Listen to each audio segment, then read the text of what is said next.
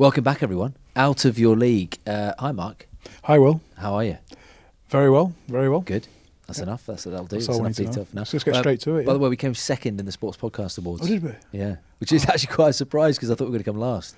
Who Out won? twelve, Who won? um, the Rugby Pod with uh, Jim Hamilton and Andy Goode. Oh, well good played. lads. To Good be fair. Good podcast. Yeah, not as good as ours, but um, Listen to it people did vote for us, which is astonishing. Yeah, thank you to all those people. Thank you to those 17 people that voted for us. Mm. Um, so second, which is better than last. So congratulations to you, Mark. Um, we're joined this week by a legend, a legend of the game, Mark Flanagan. Yep. Uh, and it's not you; it is the man from down the road, Mr. Adrian Morley. Adrian, how are you? I'm all right. I need- thank you. I need to apologise, mate, because I've come in very late as well here, and you Yeah. know you're pretending that I'll you like you. me. No, you're all right. We've only just uh, met, and I'm half an hour late. Unacceptable. Never be late.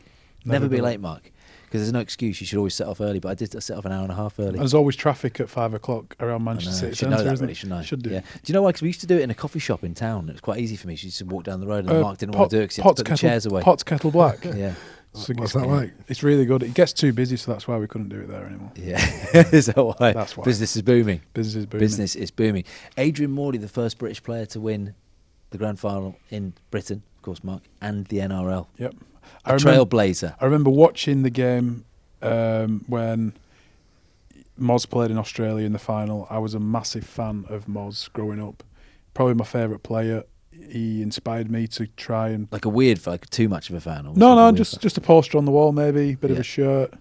I used to run around the, the, the, the house tackling tackling my sister yeah. like I was Adrian Morley, and um, yeah, inspired me as a kid, and um, now we're mates. Would say, would we?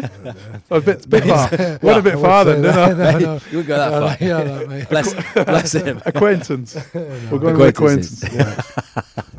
Um, Adrian, it's great to have you down, mate. Thank you so much. Thanks so much for coming in. I want to get. Um, we, we always like to tap into, um, you know, your childhood and what you did, sort of growing up as a Salford fan, a Salford boy. You, you, you grew up in the sort of shadows of the Willows, didn't you? I did, I did, and as a kid, it's funny we're at Old Trafford now, but before I played rugby league, football was my love and passion. I was a big Man United fan, still am. Mm. Brian Robson was my hero, and um I used to play for the club. But my my dream was to play for United one day, and Yeah. then uh, went till I went to high school.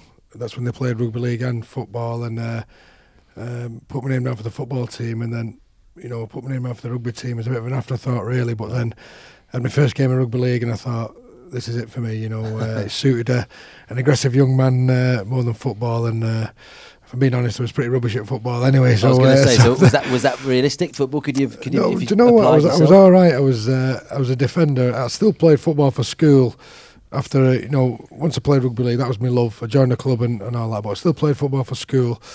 I got asked to play for the year above actually, so I was all right. I got asked to go down for uh, Salford boy trials, but I just thought, um, you know, if you start playing rep stuff, football, it'll impact on me on, on my rugby league. So, you know, I don't want to say I could have made it a football because it could have been miles away, but I, I was okay. Uh, played a bit in net as well, uh, but defending uh, a bit bit similar to uh, to rugby league uh, the way I defended anyway. But I, I enjoyed it and still enjoyed playing for the you know for the school uh, after I fell in love with rugby league. And what what was the first thing that lit the fire in your belly to, to play rugby league?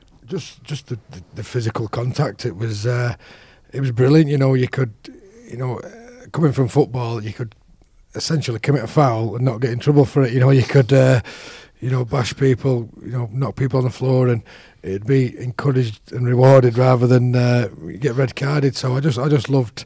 Uh, the physical contact with and without the ball, it was uh, it was brilliant, and um, you know having two older brothers as well that did help my rugby league career because they, they were both keen players and uh, used to go watching them and uh, you know played for the club. I couldn't, get enough of it. It was uh, it was on uh, national TV as well at that point, and it was when Great Britain were doing particularly well. You know, it was it was the time when they were that far against the Aussies. You know, in 1990, 92, and uh, them series. So uh, absolutely loved it. Open the doors then to the to the Morley household for us as, as a kid, because obviously you know, mentioned your brothers. Chris was playing for, for Saints when you were growing up. Your dad is from St Helens, right? He is, So yeah, was he, was yeah. he a Saints fan? He was, but um, you know, as soon as uh, you know, met my mother in '68, I think, and uh, met on the Isle of Man. That was the place to go back Really? in the. Is that Uh, like the Vegas of the? yeah, yeah, that was the place to go That back the in of the, in the '60s. Fernando's. Yeah, so uh, so my dad moved to to, to Salford but he's the one who loved rugby league. My mother, uh, big Man United fan, so she wanted all the boys to play football. Turned out we, we was no good at that, but rugby league that was the, the sport for us.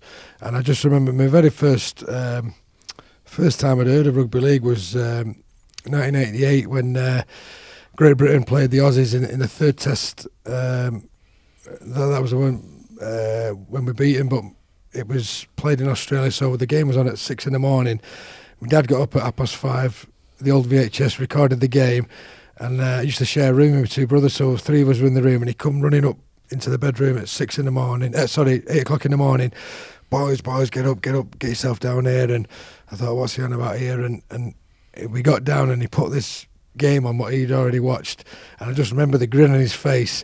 And he explained that we'd not beat the Aussies for more than ten years, and you know the, the, the team was depleted with injuries in that. No one gives a chance, and he and he watched it, and then, you know, from waking up that morning and not even heard of uh, all these players, but it was when uh, Mike Gregory scored that, That- le- length yeah, of the field try, and uh, Henderson Gill a bit of a boogie and all that. So then that was the six week holidays going into high school. So that really whetted my appetite for, for rugby league. And then um, just to see, seeing his face, how uh, how excited and um, you know he was for, for Great Britain to get the win. Was Terry Flanagan on that at all? No. No, he played in '84. Four years before the one before. Four years before, but he was around that era, yeah. But I thought that was interesting. You know, as a, as a young young man in your teenage years, you're very impressionable, aren't you? So probably seeing your dad get so excited about an occasion and a sport and a match, probably, yeah, made a big impression on you to, towards like what playing that sport can do and how much joy and happiness it can give people. It did, and also um, the, the the Great Britain uh, team and, and the badge. I mean, you know, that was an iconic try. What what Mike Gregory scored, and you know. I lived 200 metres from the Willows, as you said before, and Salford were my team. I used to go watching Salford uh, every opportunity I could. But Great Britain were also the love uh, of my life. You know, I couldn't wait to, to find out when, you know, with Great Britain away, home against the Aussies or whoever. And throughout the year, Salford with my team. But then couldn't wait to, to watch Great Britain in action. And uh, I think it's it's a bit sad now that there is no Great Britain team. You know, you know, because I think it's uh, iconic in rugby league, and I think it goes hand in hand. And uh, you know, I think Great uh, the rugby league lost something when they lost the the, the, Great Britain badge and the. Uh, and the, the iconic jersey and, and, and all that. So yeah, I used to used to love watching uh, Great Britain, you know, because of that and the fact that they were doing uh, they're doing well at the time. Take us down memory lane then, and those days when you used to walk down to the Willows, those those long 200 meters to to a game, and you know, because you I always think you f- you fall in love with sort of the smells, the sounds, the things as a kid, don't you? You know, like obviously before you, you're necking the beers, you know, the, the sort of the pies, the bovril, the the smell of the pitch, the players, the things. What were your memories as a young kid watching Salford? Well, I used to think the Willows was an absolutely huge stadium, you know, because you know, they, they, don't get me wrong, they used to get maybe five or six thousand watching, but as a kid, seemed like there were tens of thousands there, just because uh, you know that's what you do. You you imagine things that not quite uh, reality. But I just remember as a kid cheering on Salford, but then the, the big thing to do was when the final whistle went. Run on the pitch and go and ask the players for the tie-ups. Now the tie-ups are just what you hold your socks up with, but you know your favourite player if you got there first, can have your types missed and they give them you. But they were they were pride of place at home. You know, they were your badge of honour, your types. And I just remember the smell. Used to smell of uh, wintergreen, which was uh, you know you rub on your legs to, to keep warm. But just just little, little things like that. It was uh, just just what the, the, the lads did. And uh, you know, if Salford got the win and you managed to get your uh, your heroes tie ups, it was uh, a great day at the office. And it, it was, I was going to say the Willows, like probably no other ground, was so integral in that community. I Mm. think it was in the middle of all the terraced houses, and it was a focal point for many people in that community, wasn't it? It was uh, very, very sad to see the Willows go. And not only the, the pitch and the, the ground, but they had the, the Willows Variety Centre, which was a great venue. You know, I've had, I've had loads of great nights there at the the Willows and used to know the doorman, so they'd, they'd let me in. And uh, I've seen, uh, I've seen. Um, Showaddywaddy there. I've seen uh, the Drifters, uh, all these, all these Wow. classic uh, '60s bands and, and that. But but it was great because you know you'd have a you'd have a late night. You had a late license at the time, and just used to walk home. But it was uh, but it was great. But it was a bit of a Staley Vegas, wasn't it? it was a Staley Vegas, but you know, a few of my mates had their 18th there and a few weddings there and all that. And uh, it's it's sad it's gone, but it's uh, time moves on. But but the Willows was was massive, and I don't mind admitting this now. But when I was um, you know short of a rugby ball, we'd wait wait till they got a penalty and they'd kick it over the shed, and then uh, as soon as they kicked it, you'd run round, grab the ball, and you'd have a match ball, and then you'd run home. And, Write uh, your name on it in big letters. Sorry, John Wilkinson, if you're uh, watching this. Uh, he was the chairman at the time, but uh, things you did as a kid. Eh? Yeah. Um, di- I'm just thinking then, did you, at Old Trafford, did you run on the pitches, obviously as a mega Salford fan, to get Mark Flanagan's tie ups at the grand final against St Helens? You did actually. Was- yeah, you, you and a few others. were Did you give them to him? Hey, mister, give me There your go, tie there you go, Adrian. There, mate. well, well, f- funny you should say. Uh, you know, the the the, uh, the link there with, with Man United and, and Salford. I, I was still always, even though I love rugby league, I was still always a, a, a United fan. And then um, I knew uh, Great Britain played there, and uh, the first opportunity uh, I got to play for, for Great Britain against the Aussies. It was uh, Old Trafford, Mm. and um, no, sorry, I played against the Aussies the week before at Wembley. I was I come off the bench. And the following week at Old Trafford, uh, I started against the Aussies, and we, we actually beat the Aussies. So the first time I played at Old Trafford for my beloved Great Britain, we, we, we beat the Aussies, which is no mean feat. And uh, but I just remember going into the uh, the players' bar after the game, and first person to come up to me was my mum, and uh, she give me a big hug, and it was uh, happy days. It was. Amazing. Um, so go on then. The, the obvious question has to be the boy that grew up on the terraces at the Willows, dreaming of playing for Salford, didn't start at Salford. It, it all went full circle, and I'm glad you, you got to put that Salford shirt on at some point. But Leeds. So so how, how does Leeds Rhinos come about then as a kid? Because you, were- you were making your debut at sort of well, you were playing first team at 17. Yeah. But take us from the, the boy on the, the terraces to to, so to the Rhinos. so we we had a pretty good amateur side, but uh, all, all the best players uh, they, they got snapped up when they were still at school. You know, there was like I, I, my year there was like Sean Long, Keiron Cunningham, um, um, Paul Sculthorpe, and so all the best players get signed at school. So then. Uh, our team, none of our players got signed professionally. So then, when we went to under 17s, under 18s, we were suddenly the, the dominant team then because uh, all the all the best players from elsewhere had signed. So then we won the league uh, and we made the uh, the Lancashire Cup final as well, and it was at the Willows. And um, I'd had a bit of interest at this point from uh, Lee.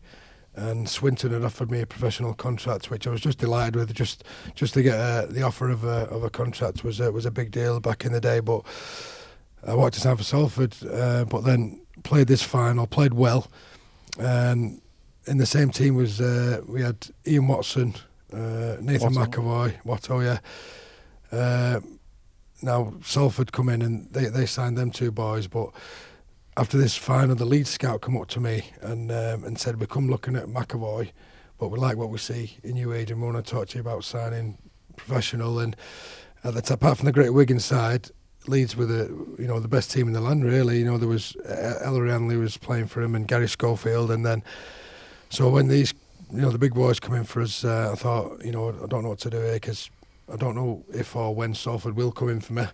So that's when I uh, agreed to, to sign for, for Leeds. A week later, that's when Salford did ring me actually and say we want to talk to you about coming to Salford. But I thought it's too late now. But out of the out of the we had, we had a great team there at Eccles. We won the league and the cup. Five of us signed professionally. Four went to Salford, and I went to Leeds. But out of the five of us, I was probably the biggest Salford fan.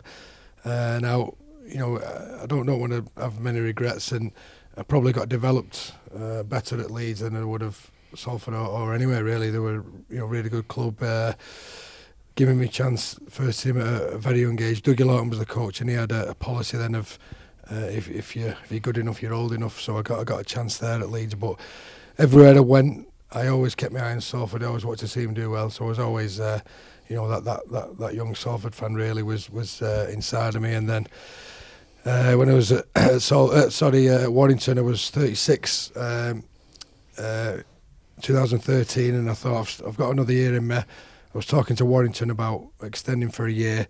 And that's when Salford and Marwan Koukash rang rang me and said, "We want you to finish your career at Salford." Um, and then there'll be a role for you when you when you finish playing. And I just thought uh, my career would probably feel a bit incomplete if I didn't actually play for my hometown club and um, and represent Salford. And I was I was delighted to to do that. And uh, even though for the squad we had we had a fantastic squad, uh, I felt we underachieved for the for the players and the personnel we had, but. It made it no less special for me, you know, representing Salford, and it was uh, everything I thought it would be. Just going back to um, when you signed at Leeds, it was Dougie Laughton was quite an iconic character in the game, wasn't he? He was, Did, yeah. Didn't he come round to your house and come and meet your family and try and si- when he wanted to sign you? He did. So I played the final on the Sunday, and then uh, Dougie Lawton come to our house on the uh, on the Saturday. Uh, sorry, on the on the Tuesday. But my dad was in awe of Dougie because you know it's an ex Great Britain captain and uh, you know an iconic figure of the sport. And then, uh, but when he when he got there, uh, my dad didn't have a clue what he was doing in terms of negotiating. But D- Dougie, you know, he said, uh, "I'll give you your boy three grand a year for three years." And I was like, wow, three grand. I said, say yeah, Dad, say yeah. Anyway, uh, so we, we, we, agreed, but then uh, my dad, you know, he stayed for about an hour, Doug here, um, you know, just chatting, dad talking to him about the good old days. And then after about an hour, Dougie said, where's the toilet, Mr. Morley? He said, it's up there on your left, Dougie. And then when he left the room, my dad looked at me and said, uh, when you get that first contract payment, you owe me £3.50. I said, "Why's that, Dad?" He said, "The cheeky bastard smoked twenty of me fags." So they just uh, they just sat there smoking with my dad for a good hour. I love that. It's so old school, That isn't was it? yeah. Well, well, if you see him, you know, you see old footage of Dougie. That's all he did. He'd sit on the, in the dugout and just fag after fag. But Yeah. uh, but he, was a great coach, great man manager. You know, he'd do anything for the players. And uh, as I say, he, he gave me me, me, me chance. So uh, very grateful to, to Dougie for that. It's weird, isn't it? Because that kind of still happens in the NFL. That sort of stuff. You know, you get the big, the bosses of the of the franchises going around and tapping up kids or whatever, and head of the draft and all that. And obviously in the Premier League, we and the, the, the words tapping up. And you'll know as a United fan, it was kind of there was a, a phase where Fergie used to do it, and people used to get in trouble for it. I mean, I was speaking to Robbie Fowler the other day, and he said like, it's amazing how chances like that happen. He, he was at a bus stop, and he's a massive Everton fan. Wanted to sign for Everton as a kid. Kenny Dalglish thought this kid is, is going to be something, whatever. And he just basically picked him up at a bus stop and drove him around Liverpool until he convinced him to sign for Liverpool. Oh, really? You know, so Right. like just You get in trouble for that these days. That's what I mean. Yeah, These yeah. days, you'd just be you'd be, you'd be Be locked, locked up, up, wouldn't you? yeah. Yeah, Right. that- but I guess that used to happen all the time, didn't it? In, in rugby league, it's it's mad how the world's changed. And he was um, he, had, he was quite iconic with his team talks as well, wasn't he, Dougie Laughton? He was, yeah. He was. Uh, well, that. so uh, he gave me a chance when I was 17. I come off the bench uh, Good Friday against uh, Hull, Mm.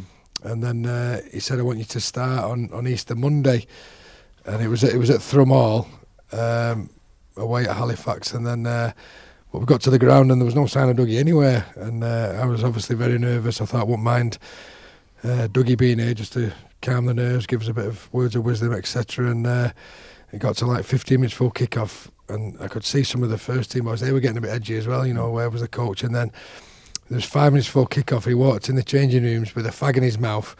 He walked in. He says, "You'll beat these today, boys, because they're shit." And then turned around and walked out of the uh, changing room. So that was my introduction to to first team. But um, it was. I don't know if he was doing it seriously or just trying to lighten the mood so everyone could have a.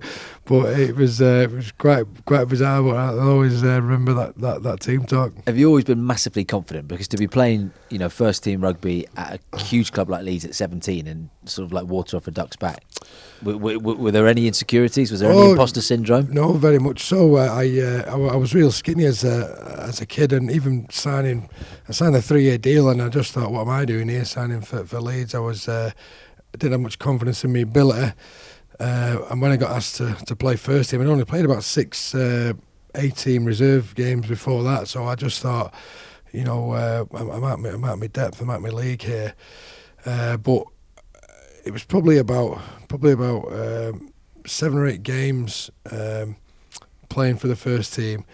That's when the penny dropped. Really, you know, for them seven eight games, I was uh, every game I was real nervous. That what you know, I'm going to get found out in a minute. What am I doing here? And then after about seven or eight games, I just thought, you know what, I can I can handle these big lads. You know, I'm not I'm not getting shown up. I'm I'm, I'm holding my own. And then uh, there was a massive change in. It was my confidence growing, and then after them seven or eight games, I just thought, right, I'm I'm I'm ready for this. This is me now. And then the improvement was was dramatic from from just that. Um, no one said anything. It was just just me. Um, the screws, you know, um the cogs ticking in my head, thinking you you you you're ready for this, and then uh, and then it just uh, the the the, uh, the improvement was was dramatic then, and then.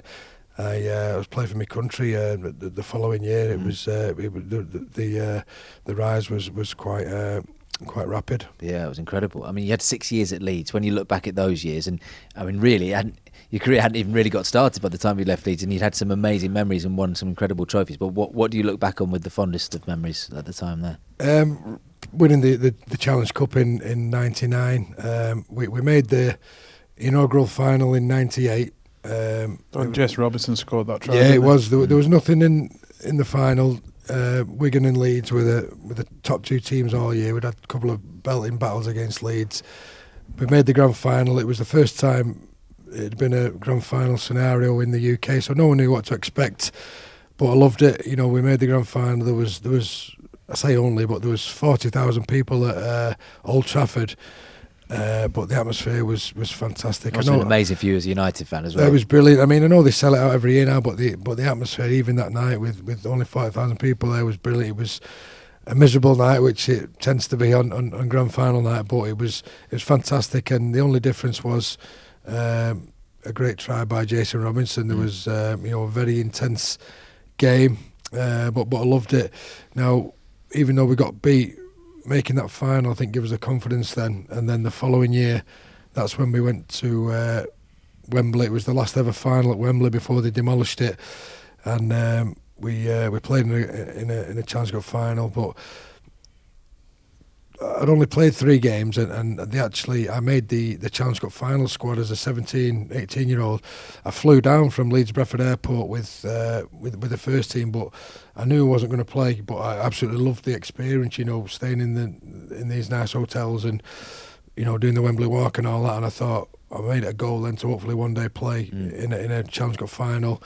And then four years later, that's when we, we, we went down in '99, and uh, it was brilliant. We we, we was favourites, but then the um, we started the game. We were getting beat ten 0 It was when um, uh, Richard Branson walked out the uh, the Oh, London yeah. Broncos team. Yeah, it was yeah. quite an iconic uh, uh, photo there of him walking out. But then we uh, we snapped out of it and we, we, we got the win. It was a record score. It was fifty two something. We Leroy up winning. Rivett scored. He scored four four tries, yeah, and uh, it was brilliant. That that was me, you know, me uh, with, without a doubt the uh, the highlight of me uh, my Leeds career. Yeah, who I'm thinking of tapping up. Who did we have on the podcast ages ago? And they said Richard Branson flew him in in a helicopter and convinced him to sign for. Scully, it might have been Paul Scully. Oh, Scully, yeah. it was, yeah. yeah, yeah, yeah. Yeah. And he didn't want to sign, and he, and he agreed. Obviously, Yeah, he sold him the dream. He, he? pied, pied, uh, pied Branson. Loved Yeah. it.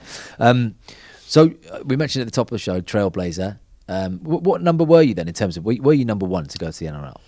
Were there, were No, there other no. British, there were other there were the British players, but well, you, well, since the season started running um, concurrent, so it was always a winter sport. Winter Good in, word concurrent. concurrent. Yeah, cheers, well, mate. you're- Winter in England, winter in Australia, but of course, Southern Hemisphere. Mm. you know, their winter's our summer and vice versa. So used to get a lot of English going over for like uh, two, three months. and then come back. Yeah, and, and a lot of Aussies coming this way, two, three months in the off season. But since the season's run concurrent in uh, '96, you didn't have any Englishmen over there. Mm. Only because, well, I don't say only because, but at the time he did get more money in, in the UK playing in the Super League Mm. how times are different now. You know, you get a lot more money playing in the NRL. So there was no uh, English players playing over there, and um, until I went over in uh, 2001. And you, and you took a pay cut, didn't you? Because you were 23. So Yeah. go on. What what was in the thinking to go and play in Australia? Well, you know, looking at the NRL and. Um, You just wanted to bash some Aussies, didn't you? Well, yeah, yeah, just didn't like Australians. I wanted to, uh, to bash them, but but it was and is even now regarded as the the best and the toughest uh, rugby league competition in the world.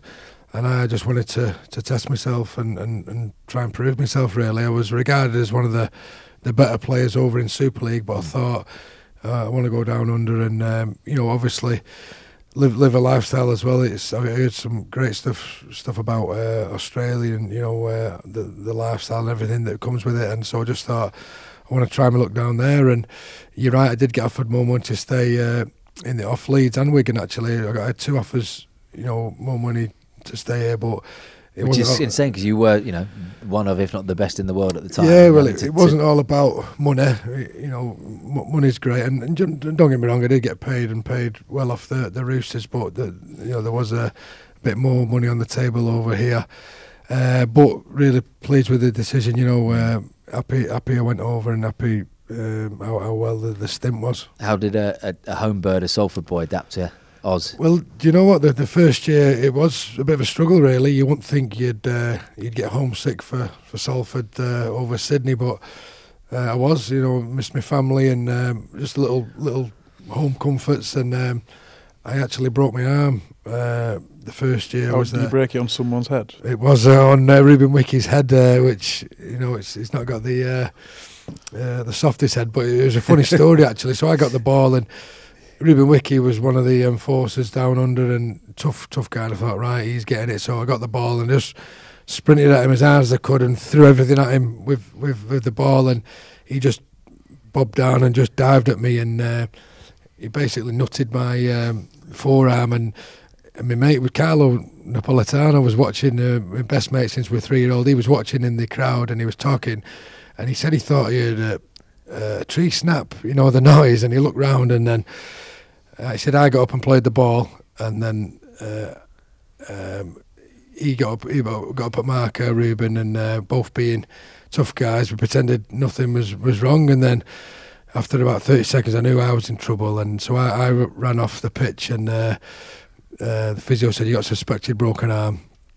So then they took me to uh, Canberra Infirmary. And as I was walking in the the uh, the waiting room, Ruben was there with a neck brace on, and he turned around and went, "Hey, man, "You're all right?" But then I didn't know him before that, but you know, sat down with him. We had we had a good half an hour chat and got to know him well. And he's, he's a lovely guy, one one of the uh, one of the good guys. So that's how I how I got to know Ruben Wiki. But but breaking the arm, So that was a setback. it was, and, and and don't get me wrong. It's even in England, if you if you're injured, you don't feel part of the team. But I felt particularly isolated over there because I was on my own, and you know I, was on the sidelines for seven or eight weeks. So it wasn't uh, wasn't great. And then Graham Murray, who coached me at Leeds, he, he's another reason I went to uh, the Sydney Roosters and the NRL was because of Graham Murray. I used to love him as a coach and um, as a guy, and I wanted to play under under Graham he actually got the sack uh, at the end of that first year when I was there. So then I was thinking, I didn't have a great year.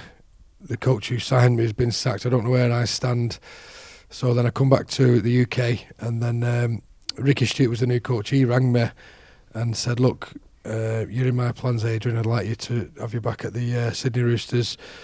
And I thought, I don't want to come back and say. Uh, you know, I've played in the NRL. I've, I've dipped my toe in. I want to come back and say I've, I've I've made an impact. So that's when I went back out, and then thankfully the second year was uh, it went really well. I got used to living away from home and all that, and uh, that that year that's when we actually went all the way to the uh, to the grand final and won it. It's a weird one, isn't it? Because the, the transition you've seen it with you know more modern day players in terms of really good players who struggled.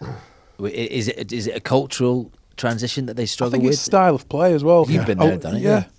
Um, I think a lot of um, it's more outside backs that struggle because I think the, the style of play is very different. But if there was any player that was suited to the NRL, it was Moz, especially Mm. in his aggressive, destructive prime. I think it was tailor made to you because the way you played, you were just very direct. Really, you were really fit for a front rower, weren't Yeah, you? yeah. And just aggressive, and you were probably the most feared man in the game at that point. and it just it was perfect for you, wasn't it? Yeah, I loved it, and, and what what I had to get used to as well was the uh, the week to week intensity. So when I was at Leeds, there was probably Wigan, Bradford were in the Super League then. Wigan, Bradford, and St Helens, who uh, when you played against them boys, you didn't know who was going to win, and they were really intense games. Then there was like another tier, you sort of Castlefords, Warringtons, and um, Salfords, and when you played them, you could it'd be tough for a while, but then you could beat them. Mm. And then there was another tier who were poor, you know, like Huddersfield were in the Super League then, and then you could beat them without really getting out of second gear. In the NRL, it was whoever you played, home or away, it was a full on, um, as, they, as the Aussies say, a third income uh, uh, match, you know. Uh, so you have to get used to the week to week intensity. You don't play as many games over there, but the games you do play are. Uh, are uh, 10 out of 10 in Mm. terms of uh, the intensity. What do you make then of the sort of the modern day temptation for players to go over there? Because you, you can understand the, the pull of it, and then the battle that Super League and the RFL have got to keep them over here. Yeah, well, you know, I mentioned the the, the monetary uh, factor when I was uh, when I went over. Now there's a lot more temptation because of the lifestyle of the you know the how how good the game is and uh, they, they, they do. There's a lot more money in the in the game in in the NRL, not just players' wages, but the way they market it, and you know, every kid plays rugby league in Australia. If you're not good at rugby league, that's when you try other sports. Mm. England not got that. Not got that we try luxury over football, and then when we're not good at football, Yeah, that's when we try other sports. exactly. but you know, if, if if a lad can go to Australia, get paid two or three times is what he's going to get paid in the UK. Sun's out every day. There's a beach at the end of your street. Why wouldn't you go and try your luck in the NRL? So I think Super League, you're right, and uh, um, the rugby league in general have got a job on their hands trying to keep the young British talent from going over. And I'll be honest, when I speak to young British lads, I say. Get yourself over there. It's Mm. uh, it's a fantastic experience. You- it's And development in terms of what you know, you were already one of the best, but did, did it improve you? Those yeah, no, definitely. You know, just that uh, consistently playing at a high higher level. You know, week week to week. You know, the amount of times I've played for Great Britain or England against the Aussies, and we've been a match for them for 70, 75 minutes, and they just get us in the last five minutes. That's because they play in the NRL, Mm. and every game is, is, is, is intense for the for the full eighty minutes. What was it like when you came back, 2005, to, to Bradford? It was, And- and it was at the back end of the season, wasn't it? You went straight into a grand final. Was it weird going into that dressing room? It, it was because I still felt affiliated with Leeds, and um, before I went to the NRL, Leeds, their arch enemy was Bradford Bulls, and uh, I used to despise the, the Bulls. They were the uh, the uh, the bad boys, and uh, we had some great ding dongs with Leeds and uh, Bradford. I remember it broke broke the Super League, attendance a couple of times. Once at Headingley, then once at Odsal.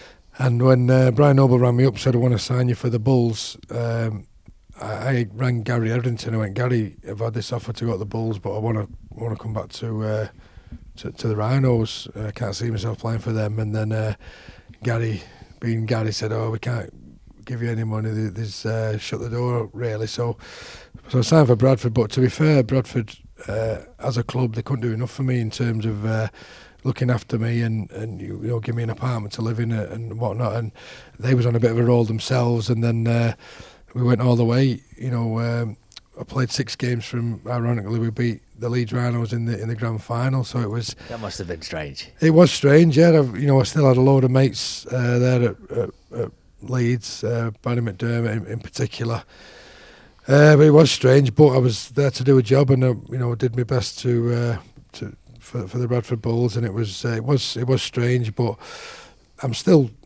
pleased I did it and I'm still thankful for the opportunity and I wouldn't change anything but out of all the things I've won that's probably uh, my, my least favourite um, accolade only because I'd not been with the, the Bradford boys all year and I just come in and just jumped on the bandwagon at the end really but Did it uh, feel weird lifting the trophy and putting the it did on? you know if you look on all the, the footage I'm, I'm You like Ashley Cole I'm or, a bit or John Terry I'm a bit in the in the John back. Terry's yeah, yeah. joining in with the I'm a bit in the background because I didn't feel as though I was.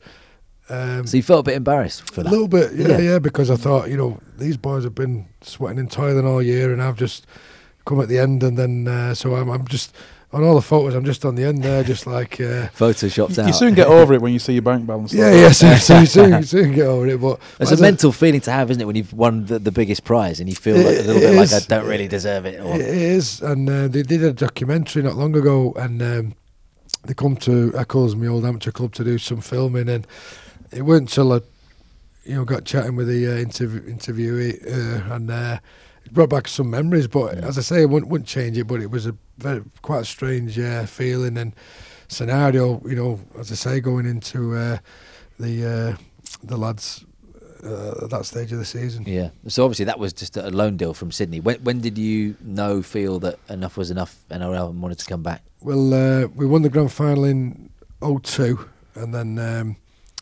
we made two further grand finals, uh, 03 and 04, without getting the win. But just, the, I, knew, I knew uh, rugby league was a big sport Mm. in Sydney, but I didn't realise how big it was until we made that grand final in 02 and everywhere you looked there was red, white and blue flags of the Roosters and interviews every two minutes and then the um, but I loved the the build up and to, to, to play in three grand finals in, in six years was uh, absolutely incredible experience.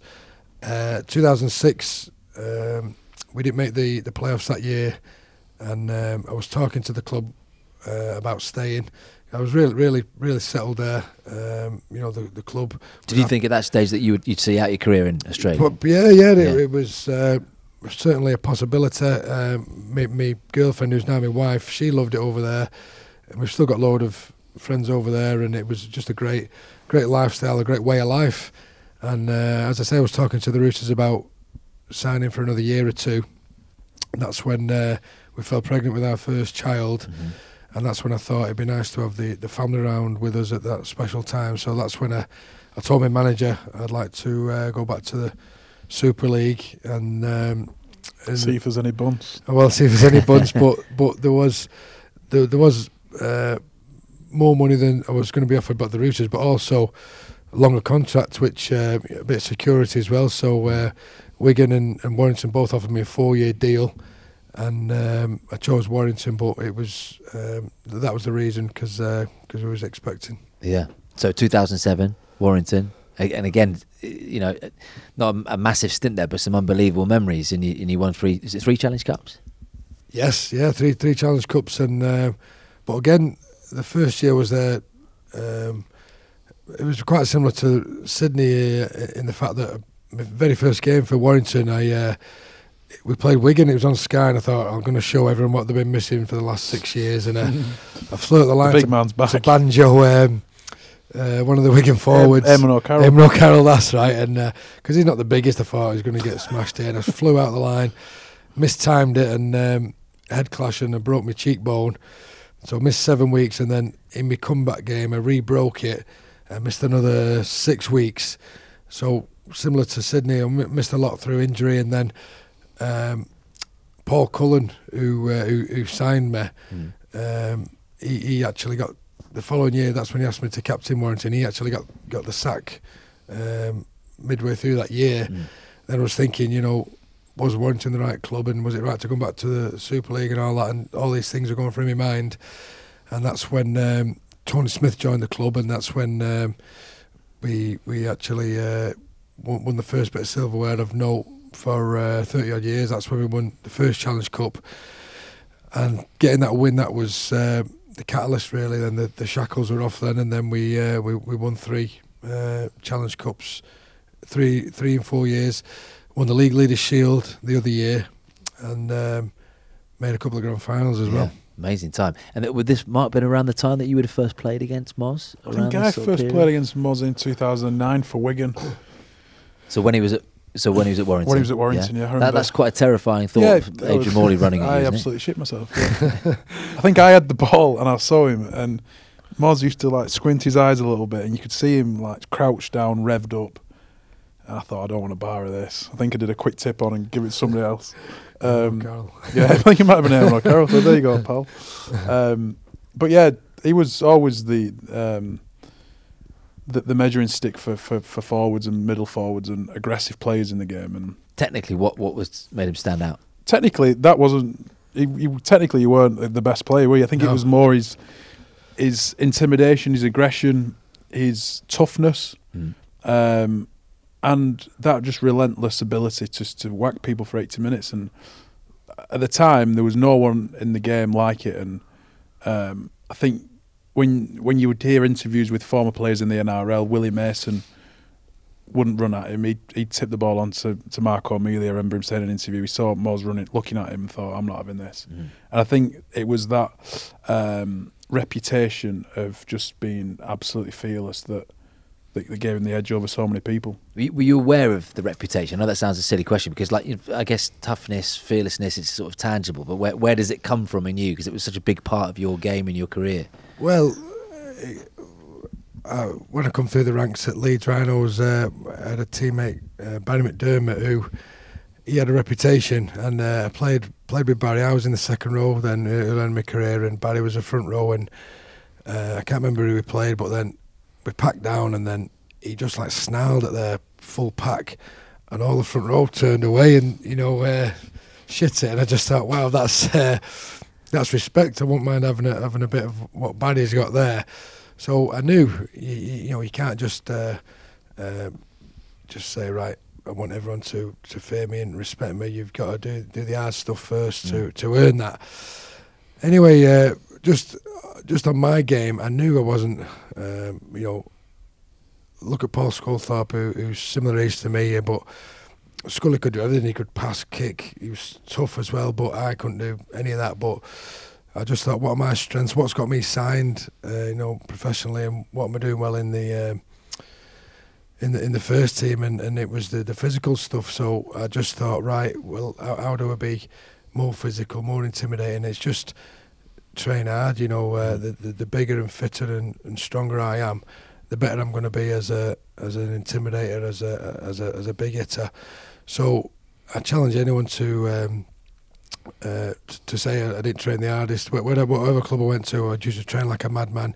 Just Was it, was it exhausting living up to that reputation at times? it, it was, it was. But you know, once you get to that level, it's funny. Um, I mean, it, I had some good fun trying to get to that level. You know, eye tackling people and getting sent off that kind of thing. But but when it got when it when it was right, it was it, it was fantastic. When it went wrong, it wasn't really the end of the world because people would always have an eye on you and, and there'd be a, a bit of fear there and you could see him look at you and then run the other way and so once you get like, to that like me. once you get to that level, it's easy really. Like when when Barry snarled him, they all turned the other way. It got to that point where I knew, I knew for a fact that people respected us as, as a player, so you don't really have to do that much anymore. You, you're already put on that on that pedestal.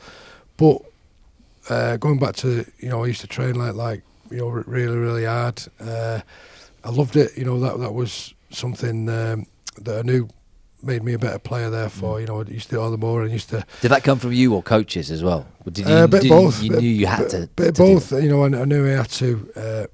You know, as I say, I weren't particularly skillful, but I, but I knew my, my what my strengths were.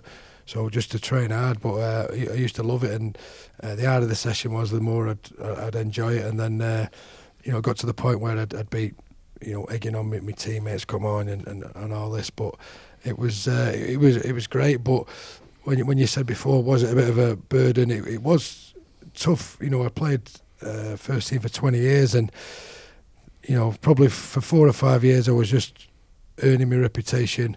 And then for probably 12 years, I was trying to maintain it. But it was hard work every week, you know, thinking, right, I'm going to go have to get out for this. And uh, it, it is, it's quite a mental, um, uh, it's quite tapping, you know, it's quite sapping on your, on your, on your mental. Yeah. Uh, um, I, I don't know. So you'd have to, you know, wake up in the morning. I, I, I used to have to get myself in a bit of a, the zone, as it were. But then I, I was really uh, miserable, and I was really uh, to me mates and to me to Be me quite grumpy to be around. grumpy. Yeah, I'd yeah. To my mates, and right on game day, my mates and my wife said, "You- "You're a knobhead on game day," but Mm. it was just me get, getting myself in, in, in the You knew you had in that the right routine. frame of mind. Yeah, Yeah, yeah. and then uh, play the game. But then just before the game, you know, I had to get myself wound up to the, there's, there's the level. If you go over the level, you you're knackered. You know, you, you, you get red carded and you do Yeah. something. I had to have to try and get myself up as close to the level as I could without How actually going that? over it. Well, just being uh, being a miserable, grumpy bastard, you know, all day, and So you always go into character. yeah, pretty much. On, on, but I didn't. I didn't know at the time I was doing this. But it's not till now I know a bit more about sports psychology and, and Mm. all stuff like that. Because uh, I remember back and I was a right knobhead anyway uh, to be around. But then, just the, my opponents used to really despise him and, get. A, I didn't know him personally, but in my head. I hated him, you know, just to get myself in in that in that zone, and then 18 minutes to try and whack him all over, and then uh, the following start again the following week. Then you'd start doing your prep on the Monday. Who we're playing this week, right? And I'd, I'd you know, I'd, I'd just have it in my head that he's he's he, he's an asshole. So you could almost create situations. Yeah, yeah, yeah. So uh, Wow. you know, uh, yeah, yeah. It's, it was bizarre, but then, as I say, uh, you know, the, the more I learnt about what was really going on, you know, the more I could uh, uh, control control it a lot better. It was a lot, a lot Yeah. better to be around, and then so instead of building up to the game for four or five hours before I just wait till I got to the ground. That's when I, I'd switch on again. But you know, for uh, the, the more experience you get, the, the better you are at handling your emotions and, Mm. and, and all that kind of thing. So uh, So mate, it sounds like Frank the Tank, doesn't it? Just like getting someone wound up for the from old school. Yeah, But like, yeah, pretty so, much. so you, uh, how would you come down from that? Because you, you'd have to. You couldn't stay at that level seven days a week. You'd have to come down, be a be a good husband, to do the be the family man, a good and then- Catholic and then Be go a back Catholic- up there be a again and- Catholic, on yeah. match day. Well, as I say, you know, first half of my career, I was, a, I was, as I say, I was a, um, weren't particularly nice to be around on game day. Anyway, Th- throughout the week I was fine, but then you learn how to uh, how to deal with it a lot better. And then uh, I, I like to think when when you had kids, that's when it, it changed as well. You know, uh, because uh, you know that they they have a calming influence on your life. I was still aggressive, but not um, overly aggressive as I was, but. But I think I learned to balance it a lot better. And I think when I got asked to captain the team of Paul Cullen, there was a notable change in my uh, style of play as well. You know, instead of flying out the line doing these rash decisions, I thought I want to try and lead by example rather than um, you know being sent off and sin binned and all that. So uh, there, there was, as I say, there was a change and still aggressive, but not overly aggressive as I was uh, earlier on. Now, your reputation for being an enforcer and being intimidating, that was uh, exacerbated a bit when you went to Australia because you had a little black book, didn't you? Yeah. Tell us about that. I did have a blood book, so uh, uh, like rugby league in, in Australia is uh, the main sport, so they do get a lot of press, publicity, and all that kind of thing. And so, if you get the paper, there's like three or four pages of rugby league, full pages, and then when they've had enough rugby league, that's when other sports get a look in. But then there's always something. And to be fair, a lot of the reporters used to write daft stories just just because to get their uh, their, their names and, and, and you know different people in the uh, in the in the in the press. Now we played uh, Penrith and um, one of their players, Joel Clinton, who was a young front rower, and um, we we was dominant team at the time. Uh, we, we just won the grand final the year before, and uh, we was we was battering everyone that year. And then he he just did a an article just saying we're not scared of the Roosters. Uh, you know, we'll fight fire with fire. We'll we'll match them in the forwards, and it weren't particularly uh, offensive. But uh, as I watched in the changing rooms, uh, Ricky Stuart said, "Have you seen what?" Um, and I said, "Don't worry, I've seen it, Sticky." And don't worry, it's in the black book. And then, uh, but that was it for me. That game, then I thought he's getting it this game, and then I, I battered him all over the park, and I come off feeling quite chuffed with myself. And then um, the following week, um, I think we played away at Parramatta, and as soon as I walked in the changing room, he flew over. He was that far from my face and said, "Right then, who's in the black book this week, Moz?" I went, "All right, okay." I looked down at the program and I said, "Yep, picked a forward at random, and he's in the book this week." And then, uh, sure enough, that game he got battered all over the park as well. Then, but then that was it. Then every week. Uh, it was a running joke. I had to have someone in the black book. But, did the names actually go in a black book, or was it just? A uh, no, it was just a book? metaphorical black book. But it got to the point where my teammates were coming up to me saying, uh, "Can you put so and so in your black book? Because he's the right idiot." How many how many names went in the black book over this twenty year career? Yeah, there was there was quite a few, but then uh, uh, I knew he was onto something though because um, there was there was about five six teams in Sydney. So when you went in the town centre, there's always your opponents from other other other teams out, and then uh, I got chatting to this guy one night, and then. After about 20 minutes, he just said, uh, "You're not going to put me in your black book, Moz?" So I just thought words got round, and then I just thought that's. Uh, How many people went in the black book off the pitch? That's a good question. oh yeah, good question. That there was there was there was Are a there few. people still in the black book in, in 2023? Uh, can't say, but uh, yeah, but but it's great for me. Uh, just just for my uh, uh, for my personal game, you know, it just give me a, a goal and someone to focus on and, and go for and and just try and whack really. And you usually was, uh, pick the biggest, baddest player on their team, didn't you? Because as a an enforcer, an intimidating figure, uh, a leader in the middle of the park, for the alpha male in your team to get one over on the the, the alpha male in the opposite team is, is quite a big thing for, for, Yeah. for your teammates, isn't it? Yeah, no, yeah, hundred percent right there, and uh, yeah, we had a we had a bit of fun uh, with it, with the black book, but it was uh, yeah, as I say, it was great only because it gave me a give me a goal. Yeah.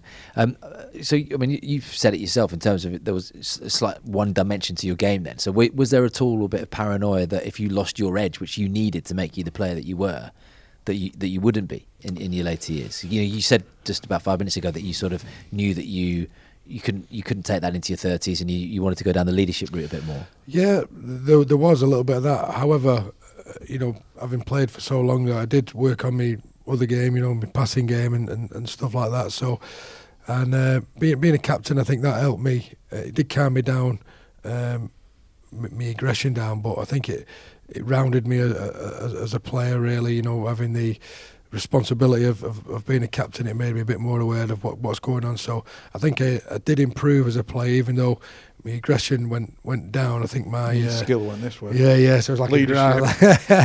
yeah, yeah, yeah. So it, it was it was a worry, but it was it was good fun. You know, doing doing it all all them, all them years because you know you did you did need that side to your, to your game, but obviously it had to be controlled, and there were days when it when it wasn't. So so what was in your mind when those days where you did get 12 second red cards and things? You know when it went over the edge so quick. Well, I, I was. Do you get a 12 second red card? Did it? I? Did yeah? I can't remember. It's not been mentioned much, no, is no, it? No, there, there was. I mean, I, am very uh, uh, grateful that, that the coaches are, who I did play under were very uh, supportive and. Um, when when it did go wrong, um, I remember uh, Graham Murray. He said, uh, "You can't make an omelette without breaking a few eggs," which uh, and uh, and Ricky Stuart was the same. You know, he didn't, didn't want to change my uh, aggressive style. You know, he thought uh, out of all the, all the times it went right, the, the, the, the, club and the, and the team got a lot more from, from the, the stuff that went right rather than the stuff that went wrong. So they didn't want to change the way I played. So, you know, if there'd been a coach saying, right, you know, if you get banned again, you get fined or, or you're not playing for me again, it could have been a bit different, but they were all very supportive and they, they, they wanted to encourage the way I played, really. Mm. Robbie Kearns.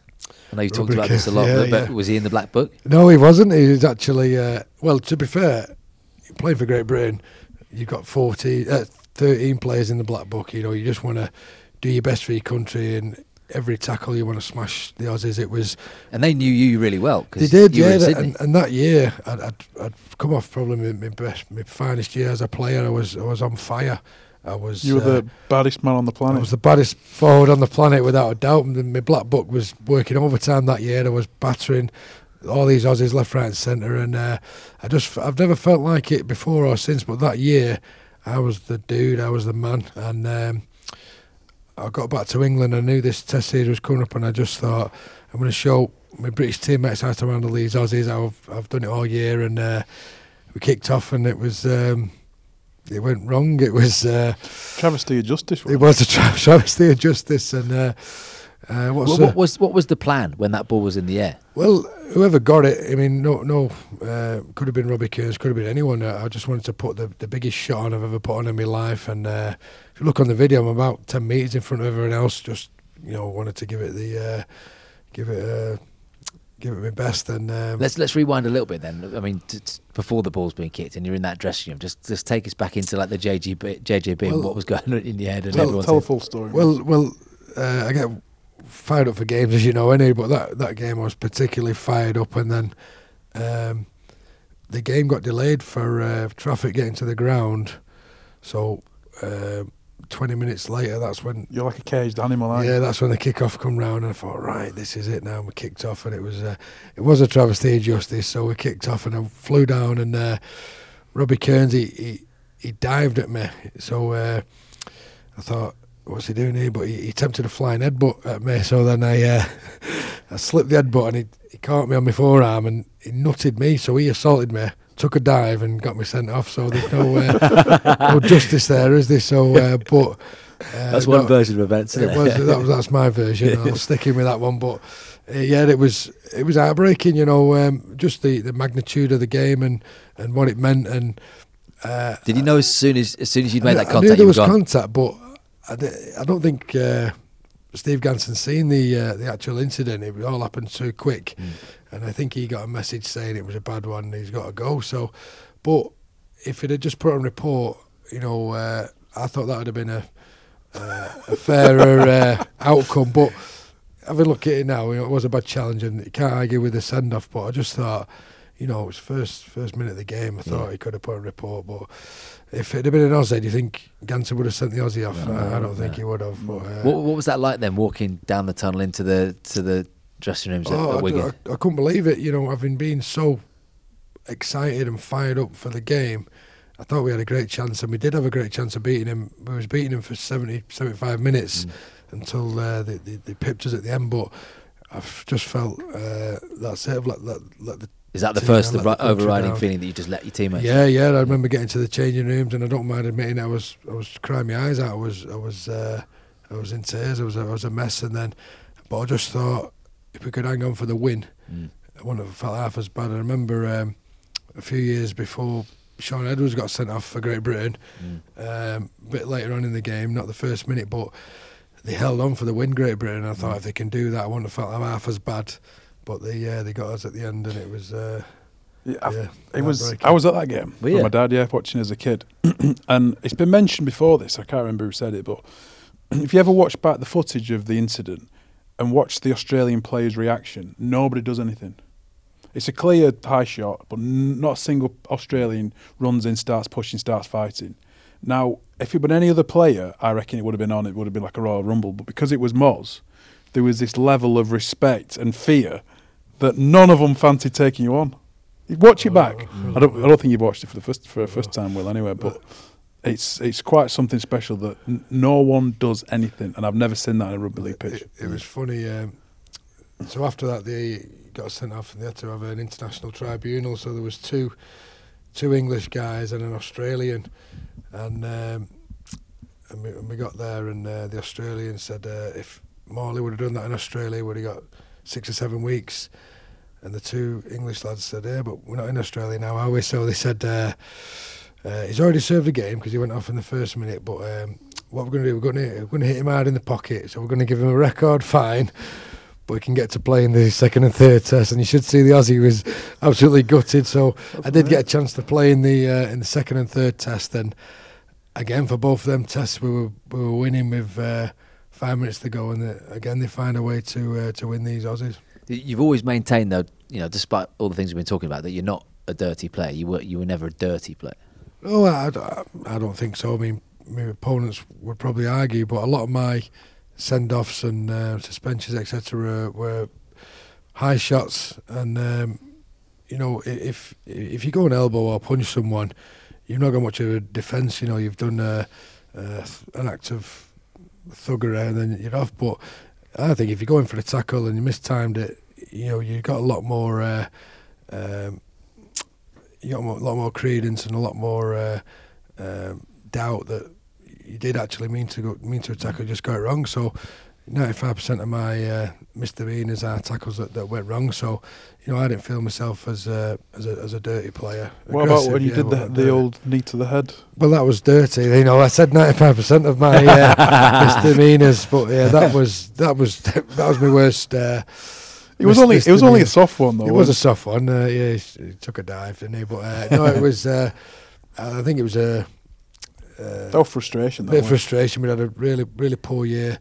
You know, I, I'd agreed to sign back at Warrington, and a bit of frustration. But uh, Ricky Stuart, I blame Ricky really. Before the game, he actually said this this Corey Hughes is a grub. That's what the, the Aussies use for uh, a bit of a shit house. Anyway, they said he's a grub. If he starts any nonsense, I want the first person there just to bang, stick one on his chin. So that was it for me. I got the green light just to lamp this this this lad. But I didn't find out after the, the game it was Ricky Stuart's mate.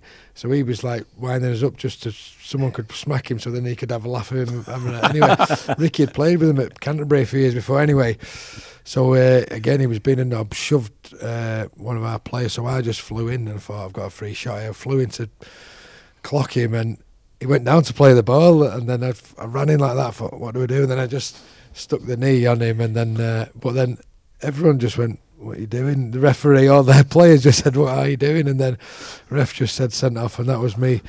My final of a game for the Roosters, so it ended uh, in disgrace. everyone stopped. "Wh- Yeah, so what are you everyone doing?" said, what are you doing? What was But, uh, that? so You- yeah, that was my last game. You, you were um, Britain's most capped player in terms of England and, and Great Britain, 53 international appearances, and, and an iconic figure in those jerseys. What was so different about putting on those shirts for you? How much more special was it than than playing for, for Leeds and for Warrington and for the Roosters? well, it was you know play, playing for your country. I think it's something very very special in any sport. It's uh, you know um, you being asked to represent you know one of the 17 best players in the country. And uh, I told you about my, my first um, experience of rugby league. That's when my dad was so excited watching Great Britain. So playing for Great Britain or England later on, it was. Uh, the be all and end all for me. It was the the highlight of my career without a doubt. So every time, every opportunity I got a chance to do it, I uh, used to, you know, t- take it with both hands and, and try and put my best foot forward. So it was,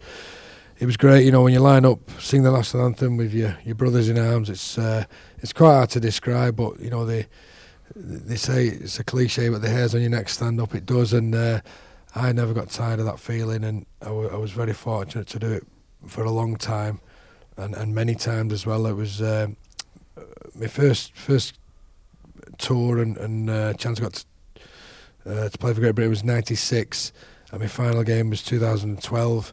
So it was uh, 16 and a half years between my first and last game, but it still wasn't enough. I would have would have loved to have done it uh, more times. What was retirement like for you? Was it easy? Um, it was. I was ready for it. You know, I feel bad for players who retire uh, through no fault of their own, you know, through injury and or you know, they just don't get asked to sign again by the club. It's when you don't finish on your terms. I think it's quite sad uh, at times, especially when you've not got to the level you want or you've not fulfilled all your all your goals and your and your dreams. But for me, I'd done everything I wanted to do. Uh, I was 38, and it, it, it was really nice, just from a personal point of view. The coach, Ian Watson, he actually asked me to, to play on in in. Um, the following year, which I thought it was. Uh, was that 2016? It would have been. Yeah, it would have been. Yeah, yeah. Would have been, would have been teammates. What, what would you have been there? Uh, I was 38 when I finished. So I would have been turning 39 wow. the following year, but I, I was 95 percent sure I was going to retire, and then I had a chat. But then um, we played Bradford in the middle eights, uh, and I got a whack on my neck, and all my arm went numb, and all my neck went numb and, and that was a sign for me. I just thought, you know, that I'm to, I'm to, I'm to call it a day. But, but the fact that he asked me to play on, I thought um, it's great. You know, it's not not got to the point where I'm, I'm, I'm, I'm deadwood. You know, like uh, they, have only asked me to play on because of uh, me, me reputation or name that I'm actually doing a job and they want me to play on next year. So it was uh, it, it, was nice to finish like that. But as I say, you know, uh, did everything I wanted to play, played for more than 20 years.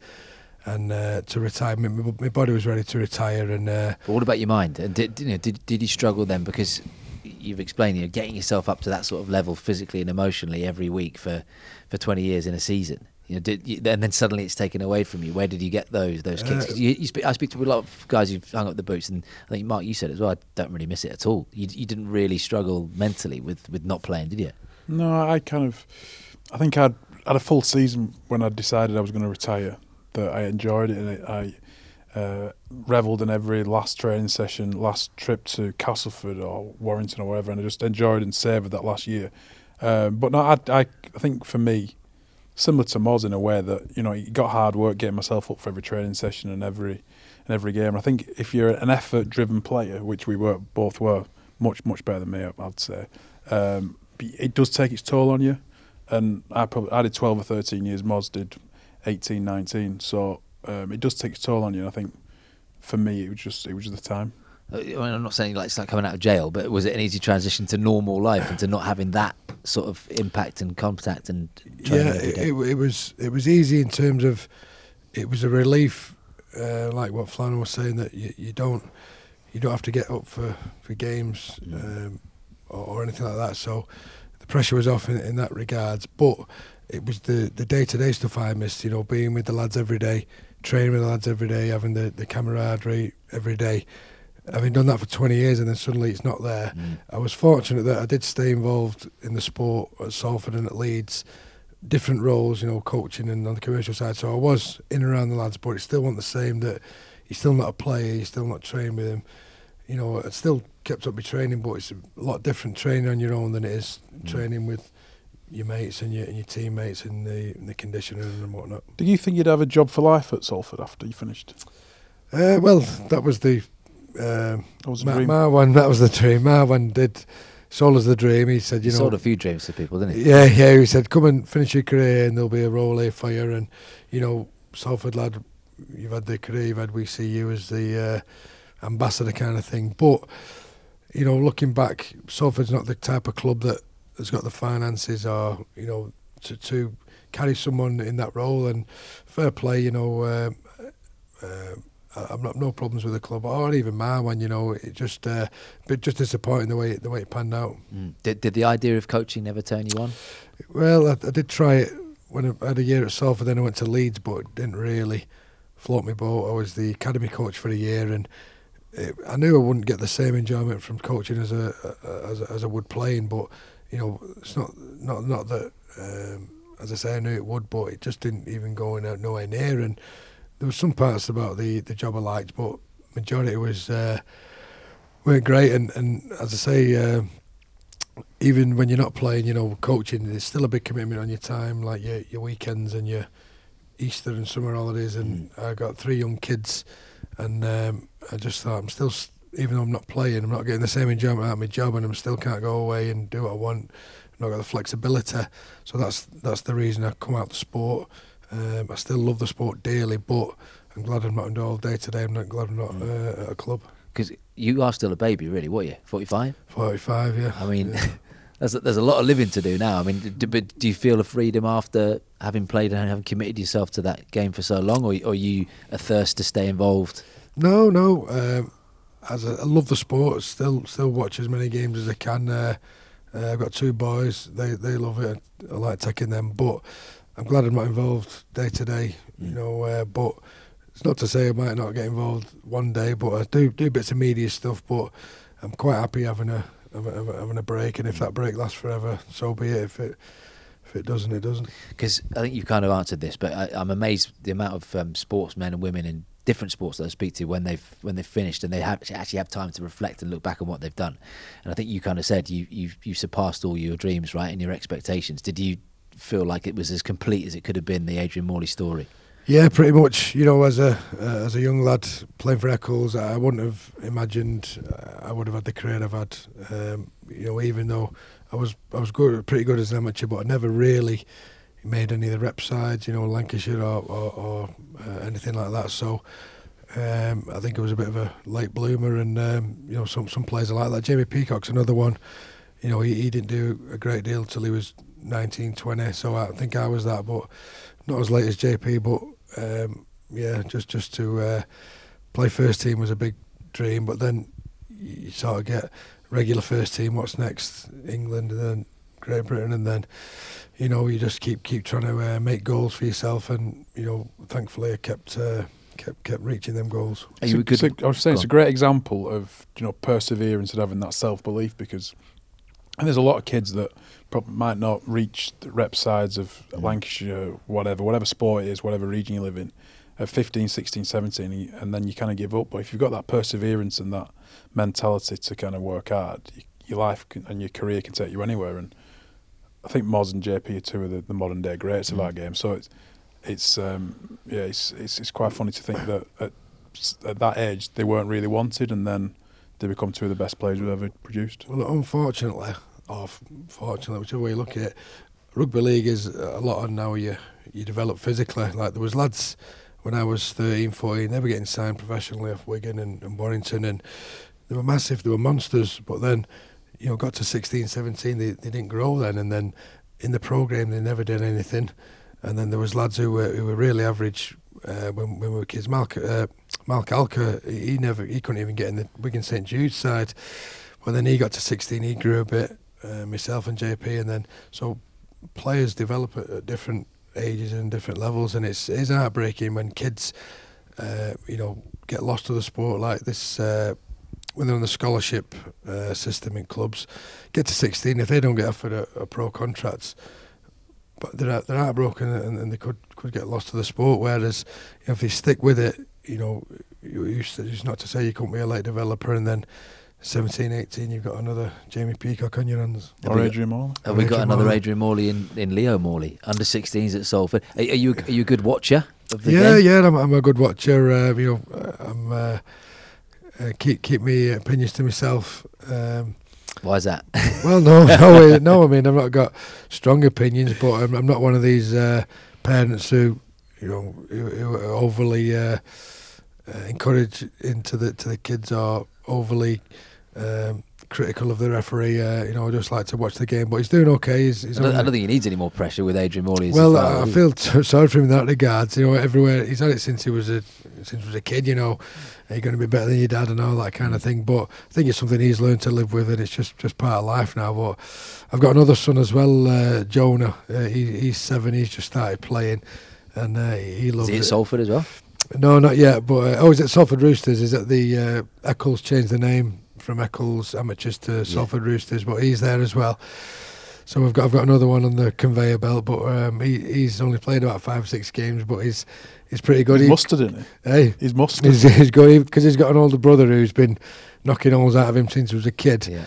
But he's he's obsessed with it. He wakes up in the morning. First thing he does is puts uh, a Super League game on.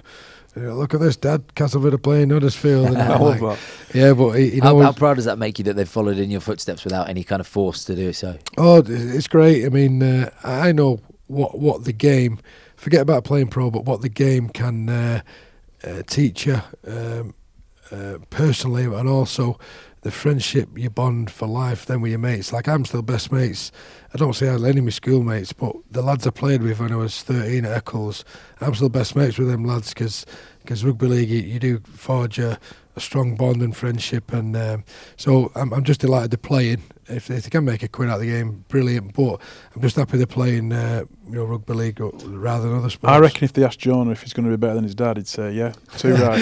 he, he, he could very well be. He's, uh, is pretty good. Yeah. Has he got a, strong right arm in him, Leo? Uh, no, it, it takes after his, his his mother. Really, is uh, So he hasn't, he hasn't got that same edge to, to he's not you got the he? not got the aggression. No, No. he's uh, but he, he he is he is a good player.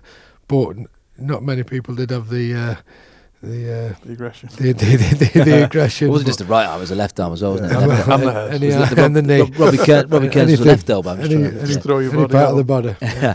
Um, what about England then? Uh, What do you make of this this England team? Because we should say that England's men and women hosting France 29th of April, that mid-season international. Uh, who excites you in the England team? Uh, I'm, I'm a big fan of um, the, the two Saints boys, uh, Welsby and um, Dodd. Yeah, no, the, the loose forward. Oh, Morgan uh, Morgan, yeah, yeah, I've lost the. We've had Morgan there. on, haven't we? Yeah. But yeah, I, I just think uh, that they're they're me, me two uh, uh, boys at the minute. I just think they're uh, they're they're a lot like we spoke about, you know, just the effort and just like chase everything, and uh, that's what you want and that's what you need for club and country. But I, I was just really, uh, I, I was very excited watching the England team last year in the World Cup, but also disappointing that we we, we lost. You know, we, we failed at the well, it wasn't the final hurdle. It was the, the one before the final hurdle. But I think if we would have made the final, we would have give the Aussies a hell of a game at Old Trafford. I just thought, I think the boys had their eye on the final rather than uh, what what was in front of them. And you know, I don't think Australia were the best team in the World Cup. I don't think they were outstanding. I just thought if we'd have got there with seventy thousand people there at Old Trafford, I thought. You know, all, all the stars are aligned here. We're going to. Yeah. Uh, How hard is it to get over things or something like that? Do you think? And how much has like Shaun got his, his work cut out Well- trying to psychologically get them back? Well, look, up until that semi, they were they were, they were on fire, weren't they? They were they were they were fantastic, and even in that semi, having done everything wrong, they still put themselves in a position to, to possibly snatch it. You know, in, in uh, right at the end in, in Golden Point, but it was disappointing. But I think he blooded a lot of young lads, and uh, the lads who played will be better for the experience. And um, he was certainly the one that got away. But I just think uh, under Shaun Wane, I think he's the best man for the job, and I think the England team is looking uh, uh, as good as it has for a, for a few years. Can he can he lead them to a World Cup, Shaun? Yeah, definitely. You know what he's like as a person, and he's you know he's been on this pod many times, but that that would hurt him probably more than the players, right? He, he would feel like he's failed, and he said it himself, like he's let Yeah. people down and himself. No, down. I, I, I know he wears his heart on his sleeve. I actually, um, I, I met him the day after. Actually, uh, there was they were staying in the Marriott, and I went and had a pint with him. And uh, I know he took it hard, Mm. took it personally, but that's what you want from a coach. You know, um, you know the players, they they do so much, but the coach, you know that they they do uh, so much as well. So uh, the fact that he's hurting means it means he cares about the country and uh, cares about his position, which is only a good thing. I And think. it's right for him to stay on, right? Because a lot of his story has been about redemption and putting things right. And you, you'd think that he's already sort of plotting a way to, to putting this story, uh, making it have the Hollywood ending that he thought he, thought it should have. I, I think so. Uh, you know, I got asked who, who would I have as uh, when he was negotiating his new contract. I, I, I- I said uh, I, I think Shaun Wane. I don't think there's any other better man for the job. I'm delighted that they, uh, you know, give him give him another contract, and uh, I think he's delighted. I know what it means to him. Yeah. Uh, let's finish off then, shall we? A couple of quick fires for both of you. Mark, you can join on this one. Ooh, that's nice. Um, toughest opponent, Moz, over the years was who? This guy here. Come on. Oh. Um, True, true. No, the, the NRL had a, had a, had a lot of uh, tough opponents. Uh, Gorden Tallis was a he was an intimidator. He was one of my heroes growing up, and you know um, a lot of his game I uh, tried to emulate. Big God, he was up there, and I mentioned before Ruben Wiki. Uh, he's got a hard head, uh, Ruben Wiki, but but every player in, Aust- in in the NRL, every team had a had a, had a, had a tough guy, and but there, there were tough guys who were just tough about being aggressive. Uh, Shane Webcke was one at, at Brisbane, and they had another lad, Petero Civoniceva. There wasn't much. They weren't dirty players, but they were just so tough. And uh, yeah, I've, uh, I'm trying to think now where my, my ultimate uh, opponent would be probably. What about over here? Uh, He's already said me. yeah, no, I think playing against Sam Burgess before he went to the NRL, I knew he was going to be a, a special talent for someone so young to be so dominant when he was at Bradford. And I got a chance to play with him at England, and uh, I think he was only 18, and he he, he hammered uh, Fuifui Moimoi. I just thought this lad's going to be something special. So even though me and, me and Sam didn't have many ding dongs together, I just thought he was probably the best player of of uh, I've played with um, for, for England, um, and and you know we went on to have a fantastic career himself. Mark, we'll keep you out of the quick fire just because we'll let- probably edit you out anyway. Just keep it about Moz. Bear in mind you here every week. We'll maybe do yours next week. That's all right. isn't All it? right, cool. Um, career highlight. Uh, if you'd have asked me six months ago, I would have said uh, representing my country. Um, you know, I mentioned before, it's uh, it was the pinnacle of my career. It was uh, something very very special. I'd never get tired of it. But uh, about six months ago, I got inducted into the Rugby League Hall of Fame, and that trumped everything I've done to be recognised by uh, your sport you love as one of the. Uh, um, you know, Hall of Famers. It was uh, magic, magic night for me and my family. We went down to Wigan. It was uh, very emotional. It was, it was great. Best teammate. Oh, this man again. But uh, uh, I think Jamie Peacock. Uh, um, we, we're similar You've got a age. special friendship with JP. Yeah, we we're similar age, me and JP, and um, even though I come through a couple of years before JP, um, as soon as he made the national squad in 2000 for the World Cup, we, we just hit it off. Uh, same position, same mindset, um same lots of things, and then uh, I got to play with JP internationally for 11 years after that, and. Still, still good mates now, and uh, so I'd say uh, So JP over Barry Mack, you're saying? uh, different, different type of teammates. But the, the, the, you know, every every club you go to, you you know, it's like uh, you get your characters, and you know, I'm, I'm still really good mates with lads who I played with at every club. But uh, I think uh, number one would probably be JP. Yeah, Favorite coach. Graham, you talked about before. Is he? Is he the one? yeah, Graham Murray. Um, loved loved the, the the way he coached. I mean, he wasn't. Uh, he was a very very competent coach, but he wasn't a coach who did anything out of the ordinary. Um, but the way he brought the team together and um, just his man management, and I think that's half the battle. If you're a good guy and, and, and players know that and they want to play for you, I think that's. Uh, that's uh, you- you've cracked it there, and everyone loved Muzzer and everyone wanted to play for him. So, uh, and the fact he took me to Australia, where you know I had six of the best years in my life, uh, I'd say Muzzer. Biggest regret. And I know you said earlier maybe joining Bradford. Is that, is that still it? No, what no. happened with that- Bradford? no, that's not a regret. That, quite the opposite. I, I would never change what, what happened. It was, uh, you know, having got the opportunity to, to play in a grand final, and you mentioned before the only Englishman to to, to win win down under an ear. Um, I wouldn't change that. Uh, biggest regret. Uh, it's a, it's a really good question. I've not thought of it. You know, I'd, I'd like to try and live my life without having regrets. the or long hair dwelling with the it. long hair, regret. no, no. the long flowing locks you had for a few years, didn't you? I did have long flowing locks. Do, but, do, uh, do you? I mean, we we talked about it, but do you regret the Kearns Day situation or not? Oh yeah, yeah, definitely, definitely. If I if I could change um, that that moment, that incident, certainly would have. Um, yeah, I'd, I'd probably say that. Really, it was, uh, you know, pretty heartbreaking at the time, and still, um, you know, who'd have known if I'd have stayed on? Um, could we have beat the Aussies? I don't know. Uh, and finally, rugby league wish. Your wish for the sport, your wish for the game would be what? Um, great question. Um, I, I just hope, um, you know, with this new deal with the um, with the with the media uh, mob, I just hope and pray rugby league starts getting the recognition it deserves, and we, we you know, we're seeing a lot more money streams coming into the sport. You know, in my opinion, it's the best product we've got, the best sport in, in the world. But when you watch it on uh, on Sky, then you watch other sports, I'm thinking, am I missing something here? Why why do people not love this sport? So I'm hoping this, um, you know, with, with, with the with the new deal we've got with the um, with the guys that they get it in the spotlight, we get it where we where it needs to be, and um, you know we get all these new sponsors in, uh, a lot more money in, and then we can um, you know make it. We know it's the best sport in the world, but we can make it as big and successful as it as Yeah. as uh, as we want it to be. And that's a good place to finish, Mark, because remember we've had Eddie Hearn on, and he said on a, we shouldn't take Yeah. everything Eddie Hearn says as uh, sort of gospel and something we should focus on, but that he could what name two two rugby league players at the time when we had him on a I couple of years Jamie ago. Peacock was the one that we mentioned, Yeah, and then but that's um, this is the idea, isn't it? We need Adrian Yeah. Morley's and this that deal, and, and, you know. we- yeah, and the way the game's going with the, the, the big crowds that have started the season, the pre-match entertainment, the great matches we've had on, Saints winning the World Cup challenge, it's definitely going in the right direction, and Yeah. just needs that exposure and just more of the same from from all the clubs in the game, and the players have been delivering for a long time, so that needs to continue, and it's great to have the big man here. I think, like I said, probably one of the best players the country's produced.